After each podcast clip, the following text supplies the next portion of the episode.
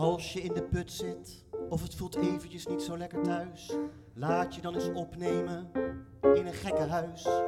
Je mag er schreeuwen wat je wilt, je krijgt er pillen voor je rust. En je hoeft er nooit te eten wat je eigenlijk niet lust. Oh, wat was het daar een feest, ik ben zo heerlijk gek geweest. En wat was Nederland er klein, overzichtelijk en fijn.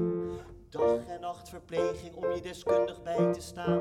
Of gezellig een half uurtje met je naar het park te gaan. Je mag er Jezus Christus zijn of spelen als een kind. En als je een voetbal speelt, maakt het niks uit wie er wint. Oh, wat was het daar een feest, ik ben zo heerlijk gek geweest. En wat was Nederland er klein, overzichtelijk en fijn. Hekken bescherm je tegen het wereldlijk kwaad. En het allermooiste is, het wordt gesponsord door de staat. Zelf ben ik nu alweer bijna tien jaar thuis. Maar ik verlang nog elke dag naar dat veilige gekke huis. Want wat was Nederland er klein, overzichtelijk en fijn. Ik ben zo heerlijk gek geweest. En wat is gek zijn, soms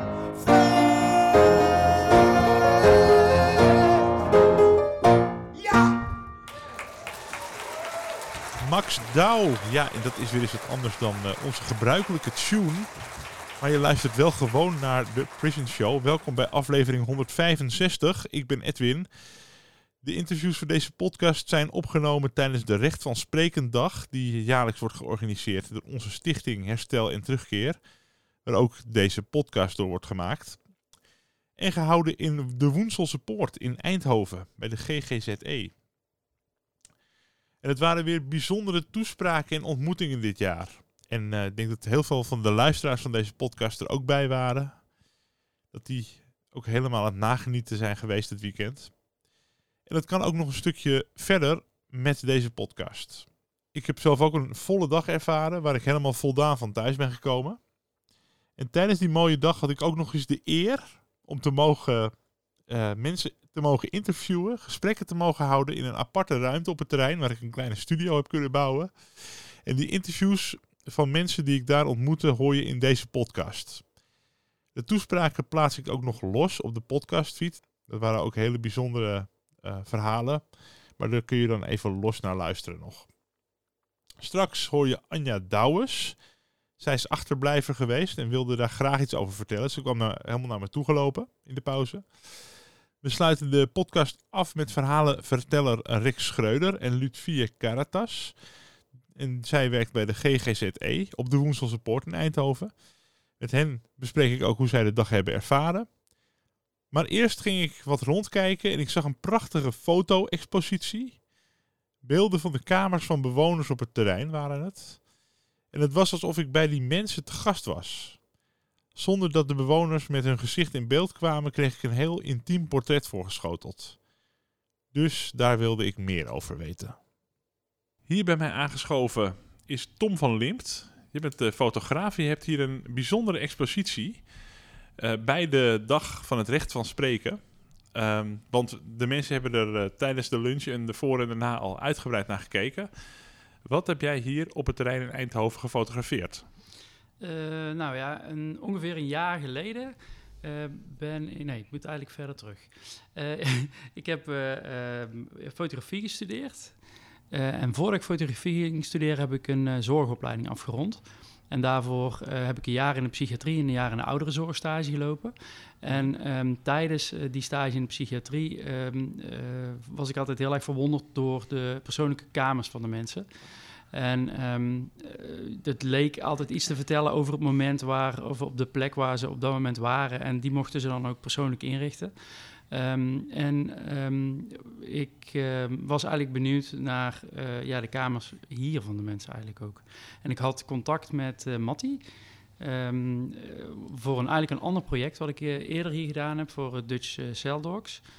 Um, daarvoor heb ik uh, uh, ja, mensen uh, gefotografeerd die tijdens, um, nee, die, die met asielhonden gingen trainen. en ja, die, die is ook geplaatst in de Volkskrant, die serie.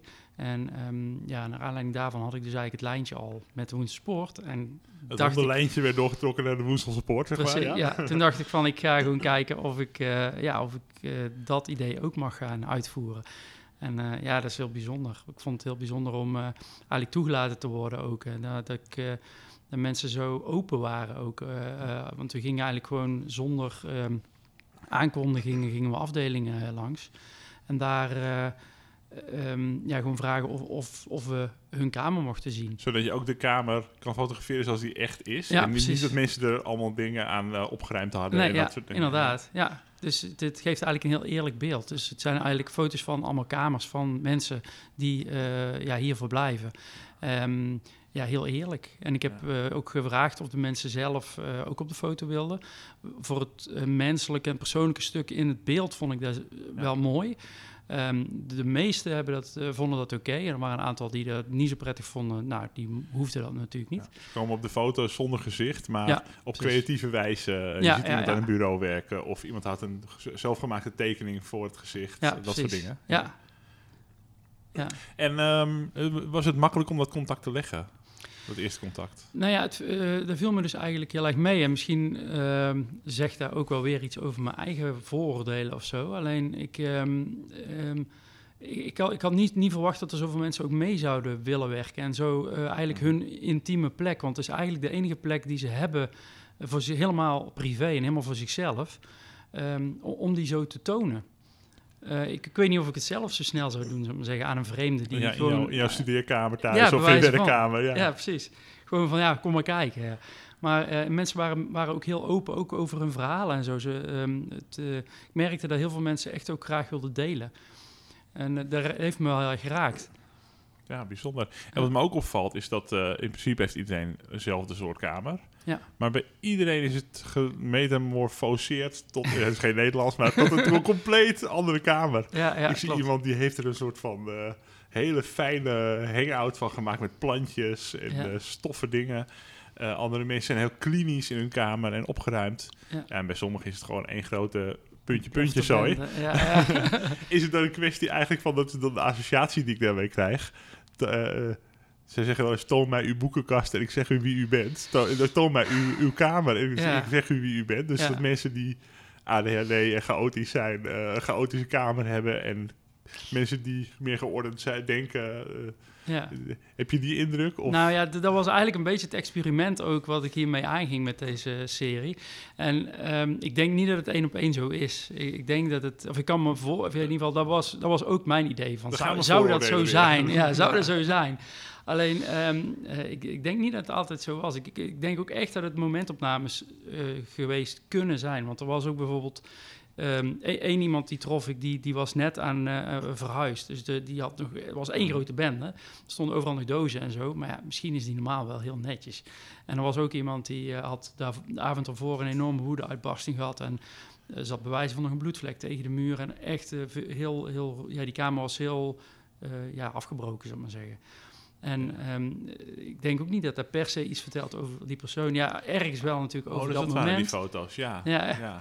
Maar ehm, ehm, ja, de, het echt, de, de, de kamer, een kamer bijvoorbeeld die, die een enorme rommel was.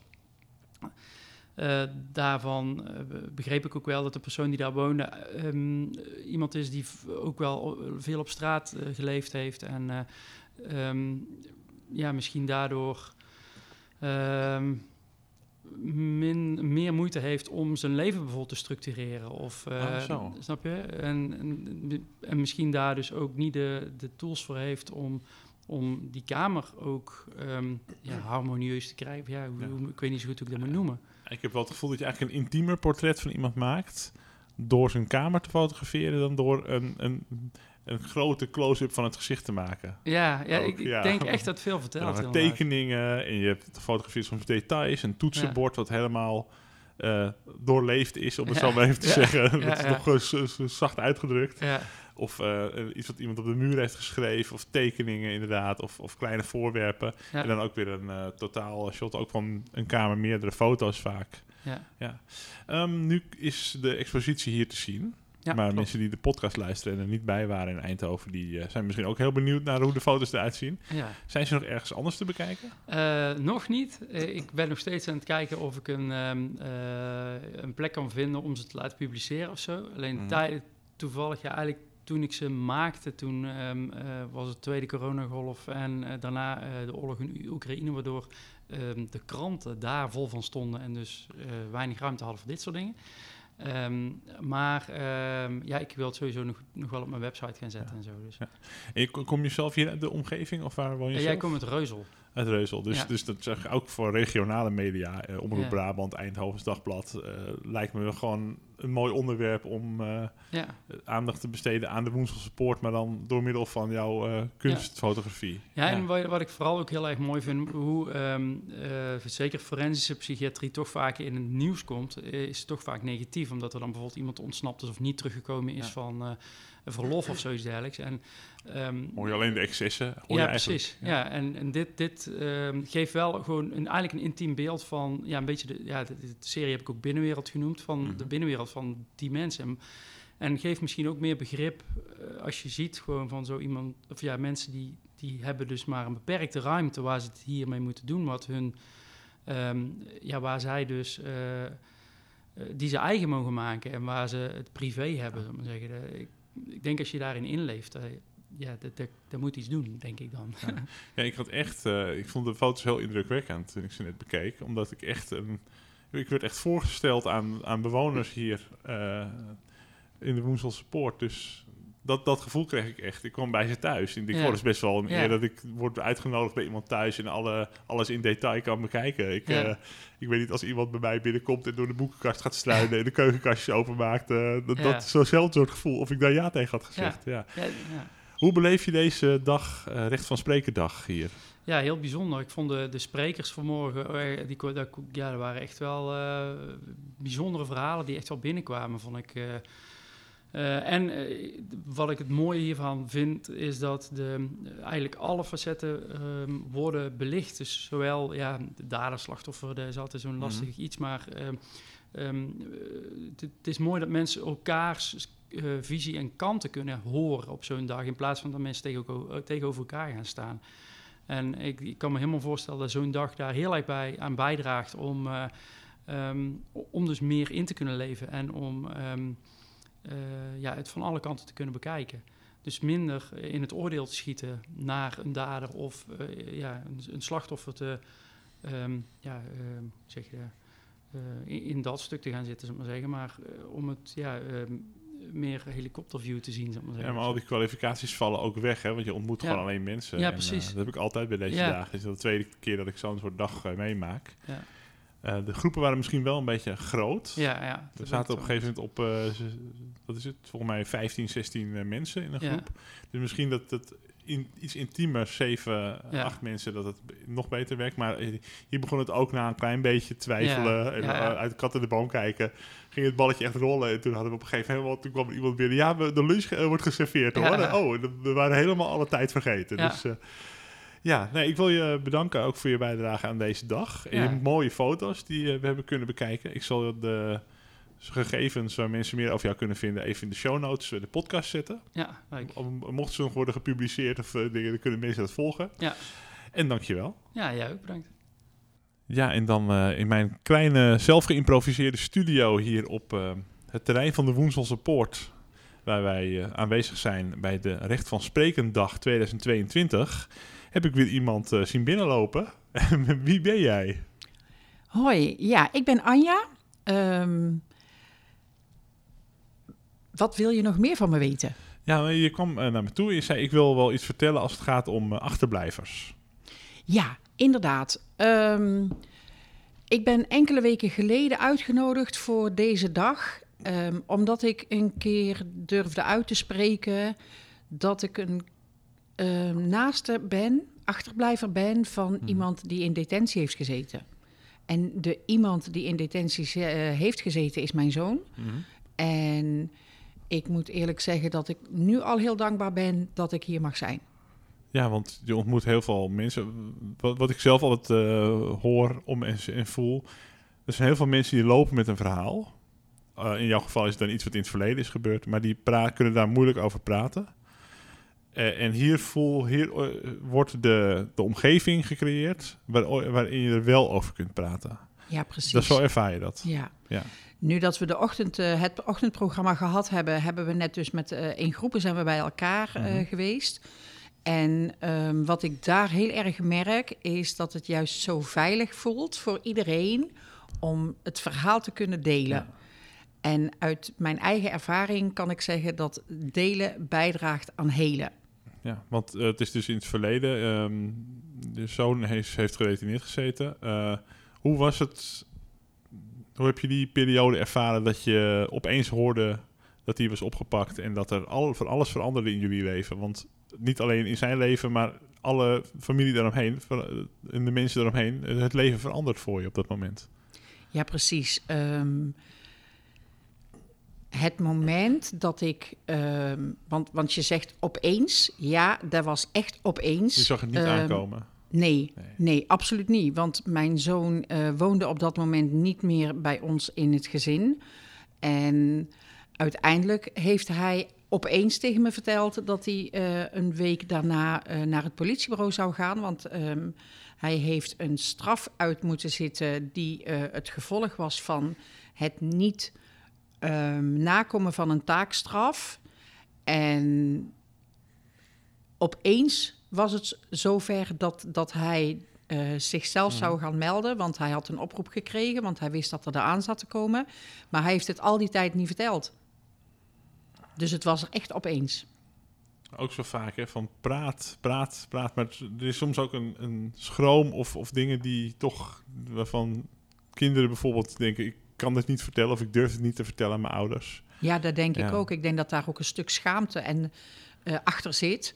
Want eigenlijk schaam je je ook, denk ik, dat je ehm, naar de gesloten, eh, achter de gesloten deuren Mhm. terecht zou komen. Ja. Of terecht komt. Hoe lang heeft hij toen gezeten? Vier weken. Vier weken. Ja. Op zich een vrij korte periode, maar het grootste deel van de straffen in Nederland is eh, korter dan drie maanden. Hè. Dat, dat, dat beseffen mensen vaak niet. Ehm, en in vier weken kan het toch een enorme impact hebben. Ja, absoluut. Want wat, Wat op zijn leven bijvoorbeeld, eh, kon, had hij daarna zijn werk nog? Of, eh, of, of andere dingen die... Ehm, op het moment dat hij ehm, die vier weken uit moest gaan zitten, om het maar even zo Mhm. te zeggen, eh, had hij wel een baan die is, is afgelopen. Dat was ook meteen over.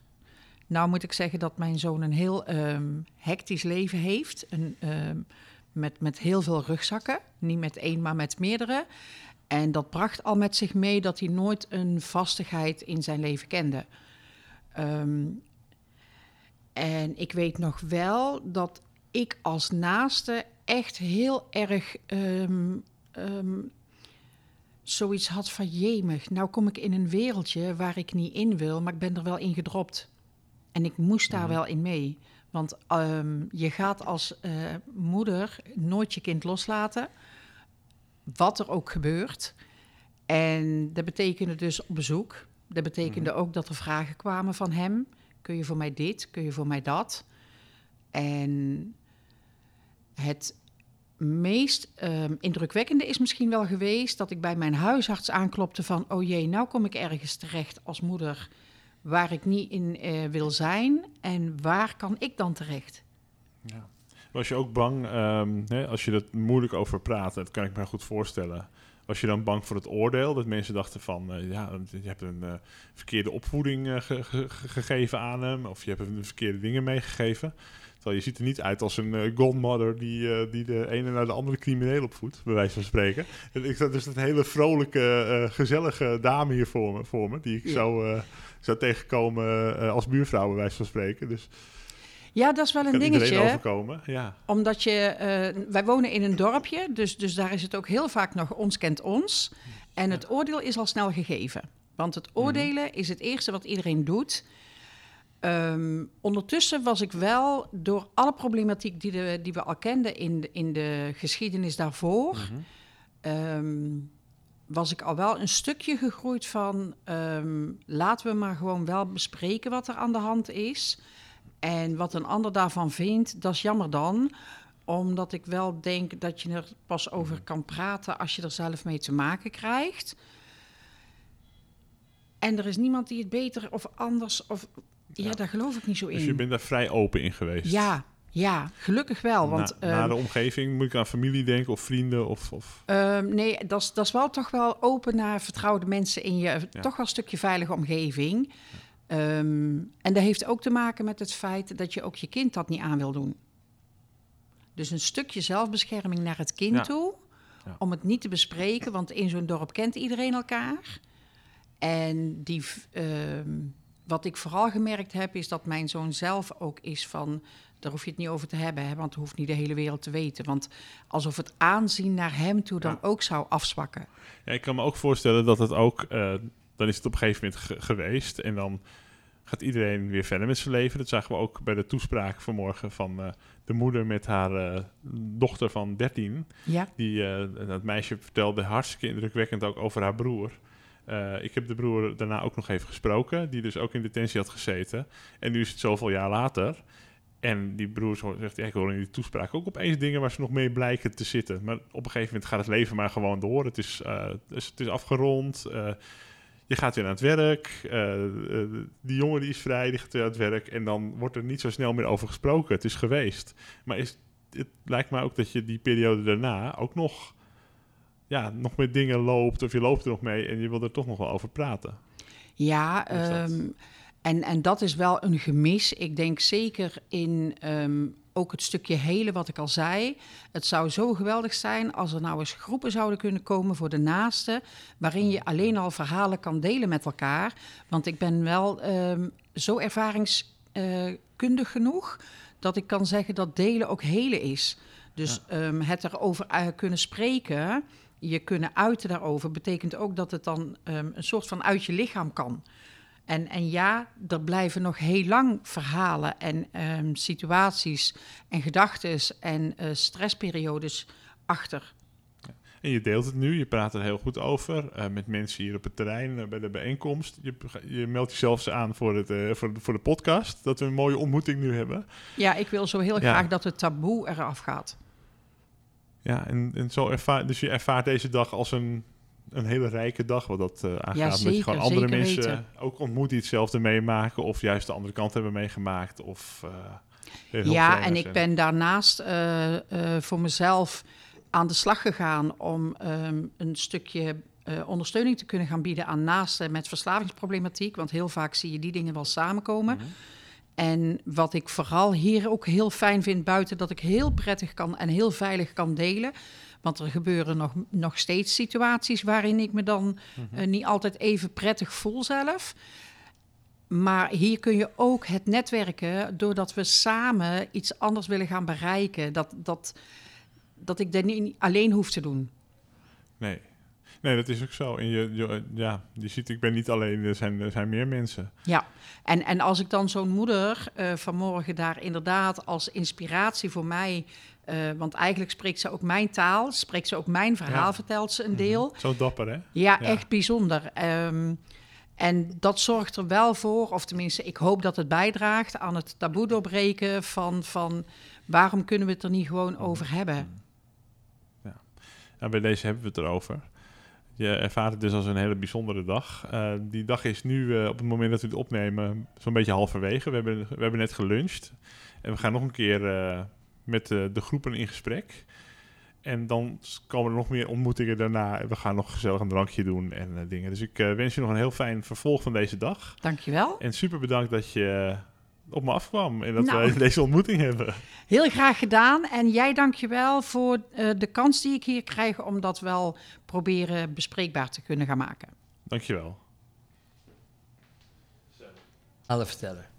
Oh, ik ben geweldig. acteur verhalen vertellen. Oh, leuk. Ja, en ik probeer jongeren aan te zetten tot het vertellen van hun verhaal, zodat ze ook kunnen verwerken wat ze hebben meegemaakt. Maar ik ben geen coach of therapeut, ik ben gewoon verhalen vertellen. Maar- Nou, zoals je hoort, eh, luisteraar, eh, staat Rick Schreuder hier tegenover me. En Ludwig Karatas. Twee van de bezoekers ook van eh, deze Recht van Spreken dag in Eindhoven. Ja, het is wel inmiddels wel wat later in de middag. Het loopt zo eh, tegen vieren. We gaan straks eh, gezellig samen een drankje doen. We hebben hele Ja. bijzondere gesprekken en ontmoetingen al gehad.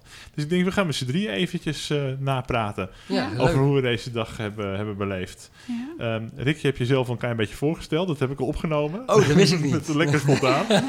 en Lutfie, eh wie ben je en wat brengt jou hier? Wie ben ik? Ik ben Lies Vie. Ik eh, werk bij GGZE. Ik heb eh, toen zo'n acht, negen jaar terug eh, tijdens een congres leren kennen. En via hem Frans Douw. Zo kwam ik eh, herstel en terugkeer eh, kwam ik in aanmerking met deze stichting. En het heeft mij heel veel inspiratie en, en ervaringen meegebracht. In dat ik waar ik mee mocht doen als vrijwilliger, maar ook mocht inbrengen als persoon. En wat doe je bij GGZE? Bij GGZE werk ik op dit moment nog als leidinggevende bij FACT. En per 1 november eh, ben ik aangesteld als manager van een ander eh, onderdeel.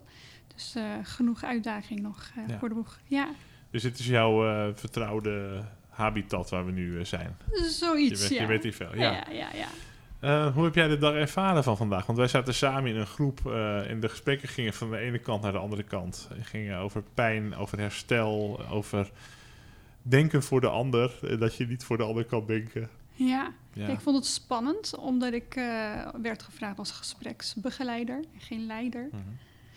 En ehm, een gesprek begeleiden is, is misschien, klinkt misschien niet zo heel erg moeilijk, maar je hebt dan wel steeds met heel veel andere mensen te maken. En met een eigen verhaal en met een eigen op dat moment gevoel hoe je daarbij zit. En ehm, ja, daarop inspelen of helemaal niet inspelen of praten of gewoon juist stil zijn. Dat vond ik best wel eh, een uitdaging. Wat ik meeneem is gewoon weer zoveel mooie nieuwe mensen. En eh, ja, het, eh, ik sta er elke keer wel van te kijken hoeveel verhalen er zijn. Ja. Ja, er zijn een paar miljard mensen en die hebben allemaal een eigen verhaal. Dus dat, dat Ja. boek eh, heb je niet zomaar uit, eh. Nee. Rick. En helemaal niet als verhalenverteller. Weet jij ook hoeveel verhalen er in mensen eh, zijn? Een levensverhalen is een, echt een, een apart iets. Dat mensen vertellen wat ze hebben meegemaakt in hun leven. Maar er zijn ook verhalen, Parsifal, eh, de Odyssee, eh, noem ze maar op, eh, koning Midas. Dat zijn de hele oude verhalen. En het mooie is, daar zitten boodschappen in. En als je nu de mensen hun verhaal hoort vertellen, Hm. dan kun je bijna één op één leggen op een verhaal. Wat van vroeger uit is, met een boodschap. En daar, daaraan link ik dan soms ook de gesprekken. Dus ik zat net met iemand in gesprek. Ik was ook ges- eh, gespreksbegeleider. Ja, hoe ging dat bij jou? Ja, ja ik, ik viel met mijn neus in de boter, laat maar zo zeggen.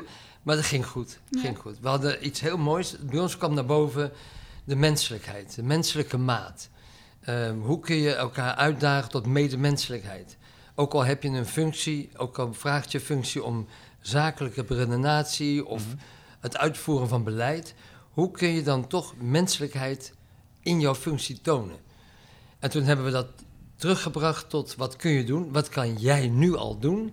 En dat is, hoe kan ik jou eh, uitdagen tot menselijkheid? Dat is door de waarom-vraag te stellen. Jeetje. Dus Oh, waarom, leuk. waarom Edwin? Waarom doe jij dit, deze podcast? Omdat ik wil zien hoeveel verhalen... laten zien. Ik wil eigenlijk een soort doorgeefluik zijn met de Ja. podcast. Denk ik, en Frans ook. Een platform waar al die verhalen van nu meer dan 160 eh, mensen... die we hebben geïnterviewd... ja, die willen we plaatsen. En dat blijft ook altijd... nou ja, altijd is een relatief begrip natuurlijk, de eeuwigheid. Maar het blijft altijd op dat kanaal staan. En je kan altijd weer mensen ook daar aan elkaar koppelen. Dus eh, dan kan ik bijvoorbeeld zeggen... als we jou een uur hebben geïnterviewd...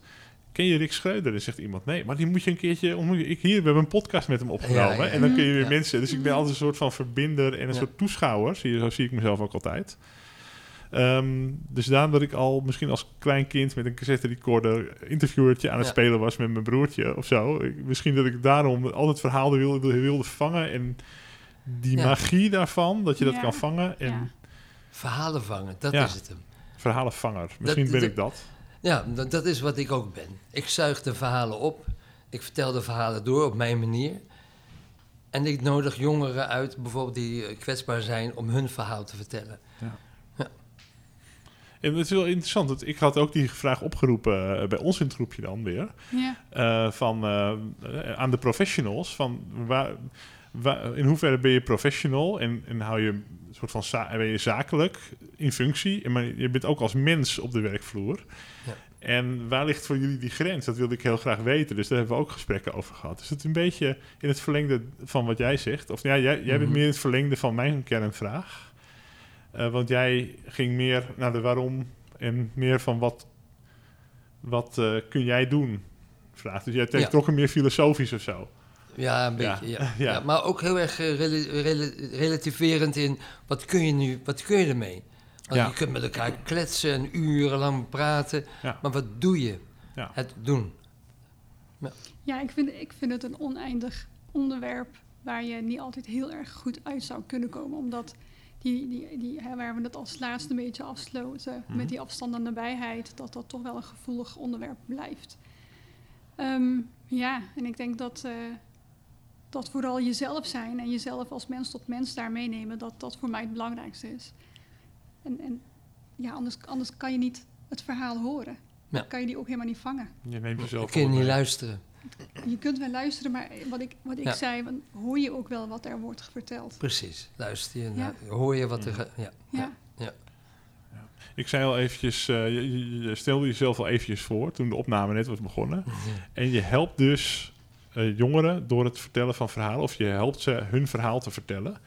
Hoe, wat kunnen zij daar praktisch mee, of hoe help je ze daar praktisch mee? Nou, als iemand vertelt over zichzelf, eigenlijk een derde persoon, dan vaak gaan, eh voor je voetballers vaak, dan zeg je, ja, dan ga je dit doen, dan ga je dat doen. Dan ga je in de tweede helft eh, En ja, maar omschakelen. je zo, in ja. derde vorm, Ja. derde persoon, ben je niet zelf. Ja. Terwijl je hebt het over jezelf. En als je een verhaal vertelt, ik heb toen dit, ik heb toen dat gedaan, dan komt het veel meer binnen. Wat heb je gedaan en wat is daar het gevolg van? Op het moment dat je het gaat vertellen, neem je er weer afstand van en dan ehm, kun je naar jezelf kijken.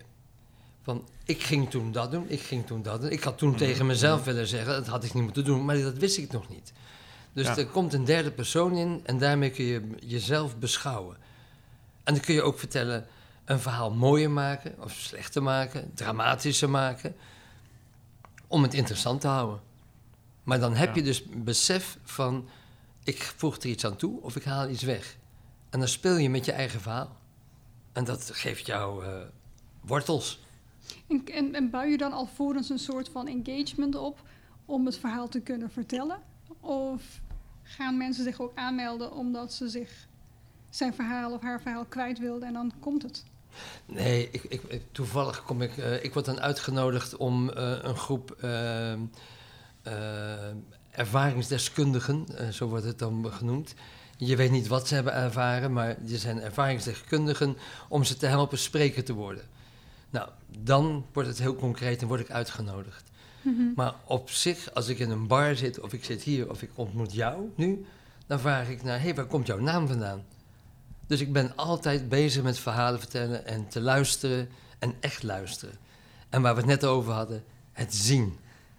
Dus dat is wat ik probeer te doen. Ja, dan wordt het niet makkelijk, want, want ja, wat ik al zei, jouw ogen zien het ook meteen. Of tenminste, dat, dat spreekt ook meteen de ander aan, in, in dit geval mij. En dan, ja, en dan laat het ook voelen in dat gesprek en dan maakt het compleet. Dat, ja, dat zou mooi zijn. Ja. Dat Ja, is- je, want dat- je bent onder de indruk van Rick zijn ogen. Hè? Dat nou, ik, zie, ik zie ook dat het prachtige kijkers zijn hoor. Dus, eh, Ja, maar... maar voor de kijkers thuis, het is niet te zien. Nee, de luisteraars. Ja. Ja. Ehm, ja, oh, nu moet ik een vraag stellen. zeker. ik ben helemaal zo in het gesprek. Ehm, wat maakt het nou dat ik met zo'n wonderlijk gevoel of zo straks naar huis ga? Of elke keer als er zo'n dag is geweest dat ik naar huis ga met zo'n helemaal zo'n vol gevoel. Ik ben ook heel erg moe. Ik ga ook de hele dag morgen slapen. Maar ook dat ik helemaal ben verrijkt. Of dat ik Je wilde twee dagen slapen, toch? Ja. eh, Edwin? Of twee Ja. jaar, ik zag het een beetje af. Maar Ja, hoe, ja. hoe komt het toch dat ik, dat ik die, die, die gevoelens heb? Heel moe, maar ook heel erg verrijkt. Ik ben miljonair geestelijk geworden op, door, door deze dag. Waar komt dat door, denken jullie? Ga jij dat aan ons vragen? Ja, ik denk dat andere mensen het ook hebben namelijk. Nou, ik heb het ook, maar misschien op mijn manier, dat is dan weer mijn verhaal. Ik ben zo ontzettend blij met ontmoetingen.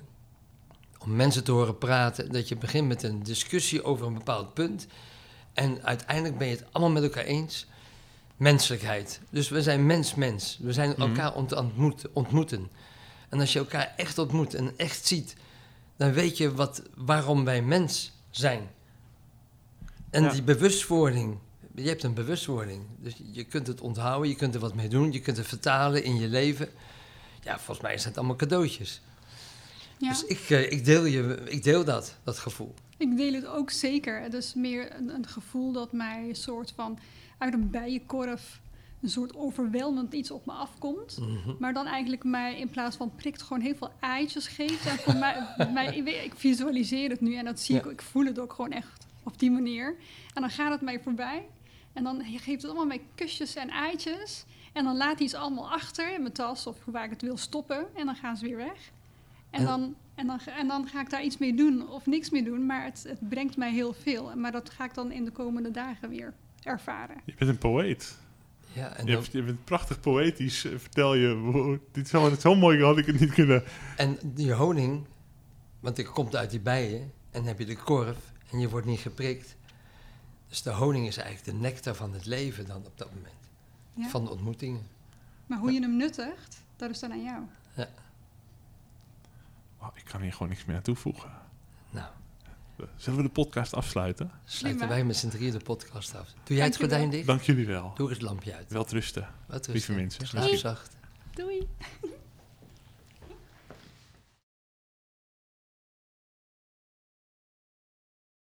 Dan toch ook nog even een mooi muzikaal toetje voor deze podcast. We gaan eruit met nog een nummer van Max Douw. Maar deze keer ook begeleid door zijn compagnon Jamie Nanoa. Die hoor je op gitaar. En ze spelen een prachtig nummer van Ramses Shaffi. De wereld heeft mij failliet verklaard. Tot volgende week. Dan hoor je de toespraken van de Recht van Sprekendag. Dit blokje en eigenlijk dan ook een beetje het, het, eh, ja, het, het ochtendprogramma met de prachtige sprekers afsluiten met eh, een beetje vanuit de, de lijfspreuk van mijn ome Frans. En dat, eh, dat bleek toevallig ook mijn lijfspreuk te zijn. En dat is in mijn beste Engels een uitspraak van, in een lied van Leonard Cohen. En dat is There's a crack in everything. That's how the light gets in.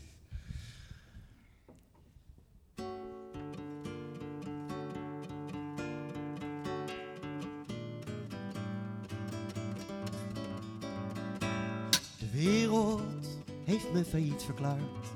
Ik heb me nog nooit zo goed en licht gevoeld als nu. Ik heb me nog nooit zo schoon en bevrijd gevoeld als nu. Weg met de kroegen, weggezuikt. Dronken flaters, glazige morgens en hun zorgens niet te betalen. De wereld heeft me failliet verklaard. Het is een verbazingwekkend lot waar men mij mee stoorde. Een verbazingwekkend slot van wat eens bij mij behoorde. Geen parasieten, geen gevrij, geen gelik meer, geen gestroop meer, geen gelik meer. Het is voorbij, niks meer te halen. De weg is open,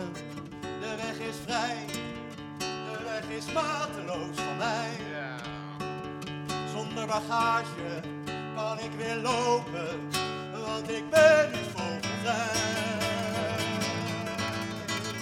De wereld heeft mij failliet verklaard.